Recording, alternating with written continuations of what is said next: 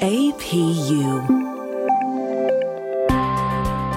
American Public University is proud to present Leading Forward.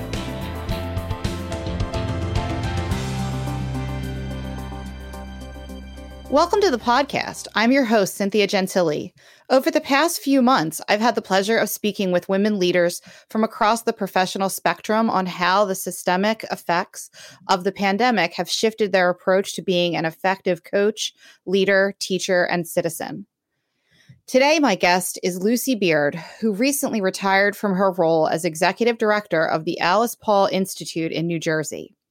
The mission of the Alice Paul Institute, or API, is to honor the legacy of Alice Paul, a key suffragist and author of the Equal Rights Amendment, by working for gender equality through education and leadership development. Lucy has dedicated the past 27 years to raising awareness of Alice Paul's life and work for gender equality and to advocating for passage of the Equal Rights Amendment. She started with API as a volunteer, then later as a board member, and finally as executive director. During her time at API, Lucy established the interpretive story for Paulsdale, Alice Paul's home, and the only publicly accessible National Historic Landmark in New Jersey that honors women. Lucy helped to create the Alice Paul Leadership Program for Girls. Today, those programs serve kindergarten through 12th grade students using the example of successful women leaders from the past and present to teach and inspire today's young women to pursue leadership into the future. Beyond her role at API, Lucy co chaired New Jersey's statewide commemoration of the 100th anniversary of women's suffrage in 2020. She serves on the National Steering Committee of the Women's Vote Centennial Initiative and is a treasurer on the board of directors of the National Collaborative for Women's History Sites, creator of the National Votes for Women Trail. In 2020, Lucy was named one of South Jersey Magazine's 20 Superwomen. Welcome, Lucy. Thank you so much for taking the time to talk with me today. Thanks very much for having me, Cindy.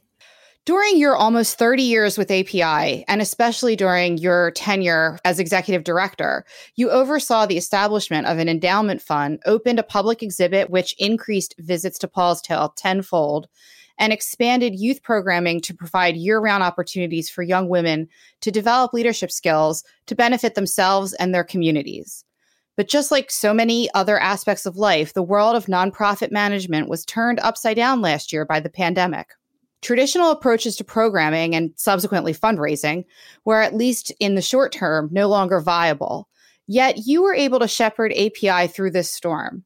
At the onset of the pandemic, API was busy planning a year of programming in recognition of the 100th anniversary of the 19th Amendment, which granted women the right to vote. When the full impact of COVID began to be realized, what were your initial thoughts and concerns for API? Right. That's an interesting question because, in so many ways, I think I was the last one to grasp what was coming. I don't know how to say this without coming from an ageist sort of thing, but everyone on staff were Uh, half my age and they lived with phones in their you know devices in their hands and they were so up to date on all the latest information. And for me this was quite a hard transition to go to working from home and only seeing other people online trying to get my news from different sources, that kind of thing.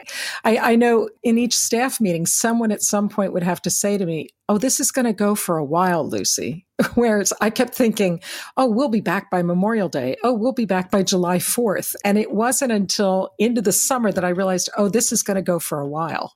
So I think what helped me make the transition was being surrounded by these very incredibly intelligent and really nimble staff members they helped make me more nimble, I think, through this. So, what were some of the things that you were planning that had to be sidelined or changed or canceled? Looking back at what we had planned, I'm wondering now how we thought we were going to do it all. For a small staff, one of our program people was out on maternity leave from February into the summer. And I don't know how we would have done all these things without her, but we were gonna, you know, that's all there is to it. The little engine that can will. But we had planned a full menu of weekly programs, all in person, of course, through the month of March. We had a very large one day symposium planned for June, really looking up ahead to the future. And that was going to be followed by an on site party the next day to celebrate looking back 100 years. Um, that was an enormous undertaking. We were partnering with a local law firm and looking for sponsors and lining them up. And then through the summer, it was just going to be one event after another through August 26th, which is the anniversary of the 19th Amendment being ratified. And then into the fall. At some point in the fall, I think we might have dropped. I'm not sure. but we really had constant events and programs, educational programs, just around the Centennial Initiative. And this was all going to be while maintaining all of our leadership programs as well and involving the high school girls and our Girls Leadership Council in the Centennial programming. So there was a lot of work planned that is quite a lot to undertake in a small nonprofit. Before we dig too much into what you did in response to the pandemic, let's back up a minute. Tell me a little bit about Alice Paul, about the Alice Paul Institute, and why she's important for us to still recognize today. Sure, happily. That's that's what I'm most comfortable talking about. Alice Paul was born in the late 1800s in South Jersey at Paulsdale. And she was a Quaker, which was everyone in South Jersey was a Quaker at that time, just about. But she was raised as a Quaker with this belief that men and women are equal and that really informed how she approached the world. And it was only as an adult when she left her little Quaker bubble here in South Jersey that she encountered the rest of the world that didn't think that way. They thought that women were an inferior sex. She was highly educated, as were many young women, young Quaker women in the late 19th century, early 20th. And she got involved um, first in England and then in America in the suffrage movement, the right to vote for women movement she became a leader. She rose to the leadership of the movement here in America, but leadership of what they would consider the radical side of that movement. These were the women that picketed in front of the White House, were jailed for that picketing, and eventually hunger struck and force fed in jail, all because they were standing in front of the White House asking for the right to vote once the vote was won, and I always hesitate to say that the Constitution granted women the right to vote, they won the right to vote. They weren't given or granted anything. They took it and demanded it. But once that happened in 1920, most of the thousands and thousands of women involved in the suffrage movement packed their bags and went home. They felt that it was over, they had won. And but not Alice Paul. She was dedicated to this notion that we have to guarantee equality through the law. She was a legal scholar. She graduated with a doctorate in law after 1920 because she truly wanted to understand the law in order to change it. And then she developed and had introduced into Congress in 1923 a new amendment to the Constitution, which became known as the Equal Rights Amendment. And all that the ERA would do is guarantee equality regardless of your sex. And she fought for that amendment for the rest of her life until she died in 1977. It did pass in Congress in 1972 and then was given a 10 year time limit for ratification by 38 of the 50 states. That's the requirement that three quarters of the states have to ratify or agree to the amendment. At her death in 1977, we still needed three more states to ratify it. And when the time limit ran out in 1982, we still needed three states to ratify the amendment. So she did not live to see the Equal Rights Amendment passed, and we have not yet lived to see it pass. It is still unratified. However, 38 states have now ratified it. We got those final three just within the last four years. And we're closer to getting an ERA now than we ever have. So I can't help but think that Alice Paul is kind of watching and smiling on that one. And I would encourage all listeners to investigate whether their senators are on board and support the ERA. And if they are not yet on board, please write them and encourage them to co sponsor SJ Res 1. I believe that's the number, which is the bill to accept the final three ratifications and make the ERA an amendment to our Constitution. Thank you for giving us that great background and your passion for Alice and all of her work really is so apparent.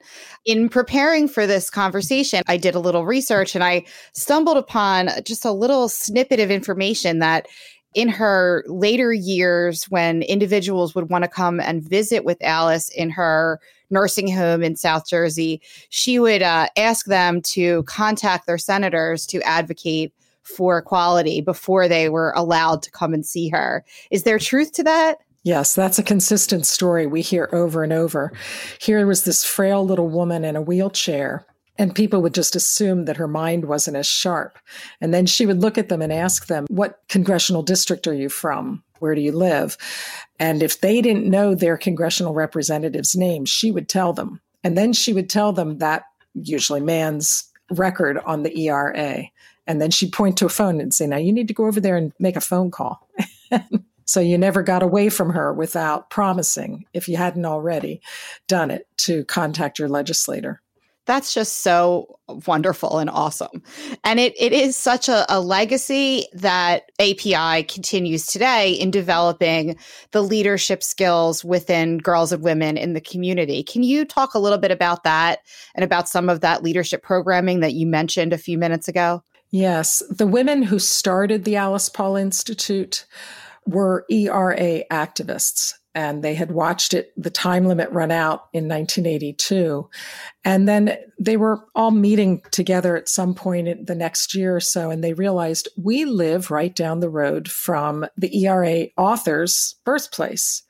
And her 100th birthday is coming up in 1985. We, we want to do something to commemorate that. So they formed a nonprofit called the Alice Paul Centennial Foundation and said, we're going to do events to celebrate and commemorate, but also we want to do something tangible, something to memorialize Alice Paul. Here's this woman who's done so much for women throughout the 20th century and hasn't been recognized. She really did not promote herself in any way and had been more or less written out of history by the less radical side of the suffrage movement. So she wasn't well known at all by that point in the 1980s. So they created the organization, they had some events. And then in 1990, the family that owned the property at Paulsdale approached them and said, Would you consider saving this house when we decide to move away and downsize? Would you consider saving the property and the house and somehow doing something to honor Alice Paul? So this group that started with an intention to do something tangible to remember Alice Paul had it basically offered to them at a price tag of half a million dollars, but they still, there was their tangible thing a six and a half acre property and a 200 year old building. And they bravely said yes and then spent the next several years on a fundraising campaign to raise money to purchase the house and then to secure a mortgage for it. And then these activists were, by ownership of this 200 year old building, were converted into preservationists. And they all developed a real appreciation for the idea of saving women's historic sites, that we show what we value by what we save. But then they brought activists from around the state of New Jersey together in the parlor at Paulsdale and said, now what's the best use for this place? Alice Paul didn't leave us any furniture. They didn't necessarily want to create a historic house museum, but what would be the best use? And everyone, there was sort of a synergy in the group and they came to a consensus in a very Quakerly fashion. Consensus came out of the room that use this place to keep Alice Paul's work moving forward that Alice Paul wouldn't want a historic house museum. She would want us to be doing something toward getting the ERA passed and, and creating a better world of equality. And that was really the touchstone for everyone and the birth of this idea, this concept of creating a leadership center at the property. And in the early 1990s, which is when this was, the idea of taking a historic site and using it to address contemporary issues was a very new one. Frankly, when I came along as a volunteer, it was a hard case to make to potential funders. They couldn't understand it. If we had said we're going to put a velvet sofa over there and I'll dress up like Alice Paul and serve tea. We'll do reenactments that they could get. But this idea that no, there probably won't be any historic furniture. There will be modern conference room furniture and workshops and all that. That just didn't make sense to them. And I will say that the idea has caught on since then. These women were just a little ahead of their time.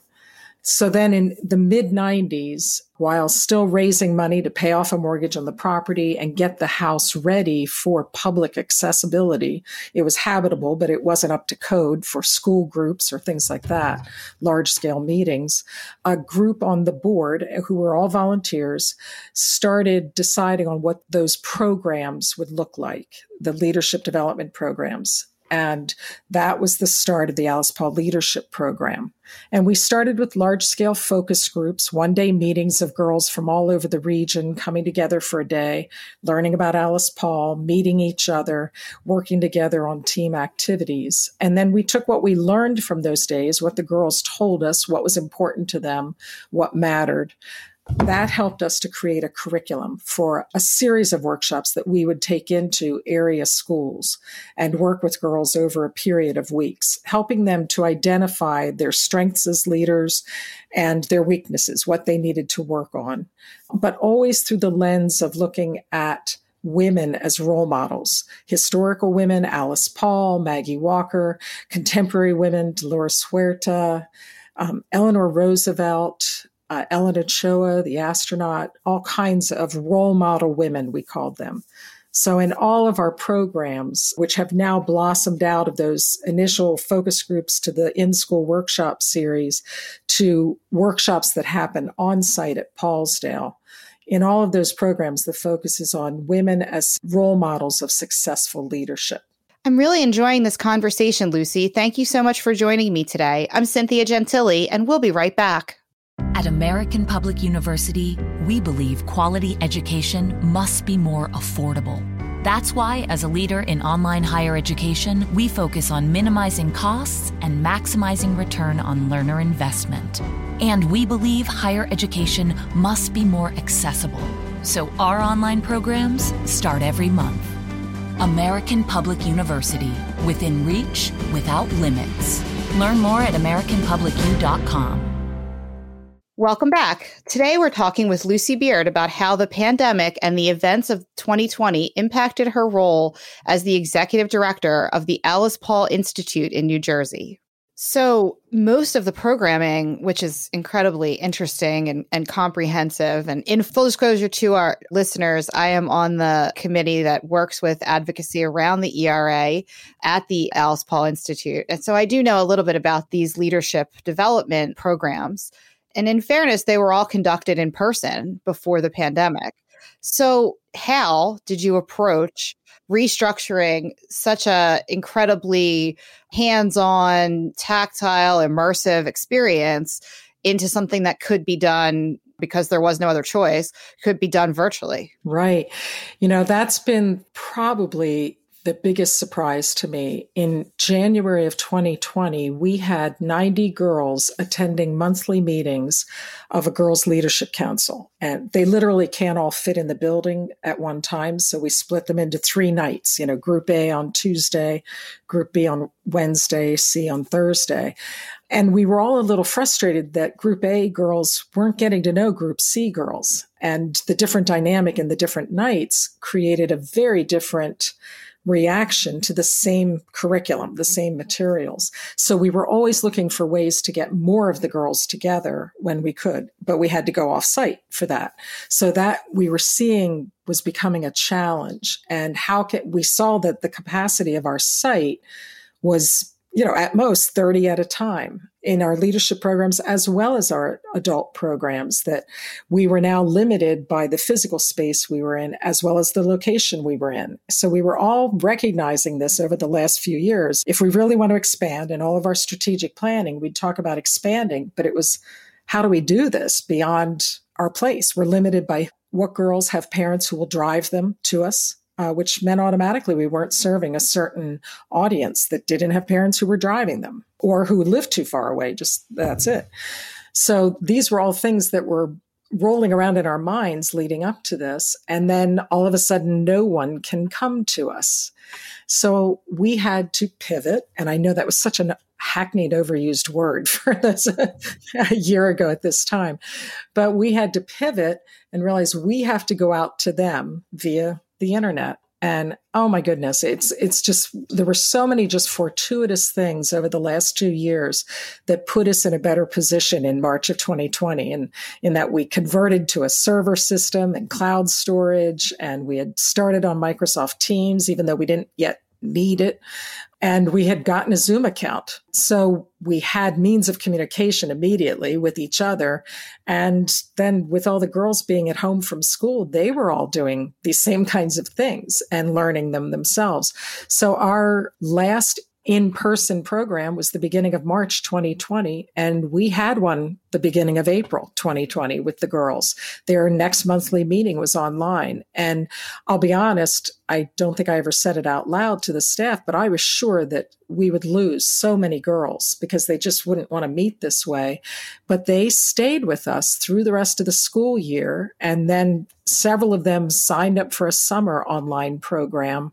Our, I think our enrollment in September of 2020 for the next school year for the Girls Leadership Council was in the 80s. So we had lost a lot of seniors who had aged out of our program, but they were actually replaced by younger girls and new girls. So that has really been the biggest surprise to me. So, do you think that the social justice movements that started to take hold during the pandemic in response to the pandemic, as well as in response to other issues in society, played a role in increasing the interest for the girls to, to participate? Yes, I absolutely do because we have been working with them for a couple of years now on learning advocacy skills. For the Equal Rights Amendment, we take them to Washington for a day of lobby training and then meeting with representatives on the Hill, some from New Jersey. They've often met with Congresswoman Jackie Spears, who's the sponsor in the House of Representatives for the passing the ERA. Um, she's leading the charge there, and girls have gone to meet with her. They've met with their own congressman who four years ago was not supporting the ERA, and they question, you know, what is it that is a problem for you with the ERA?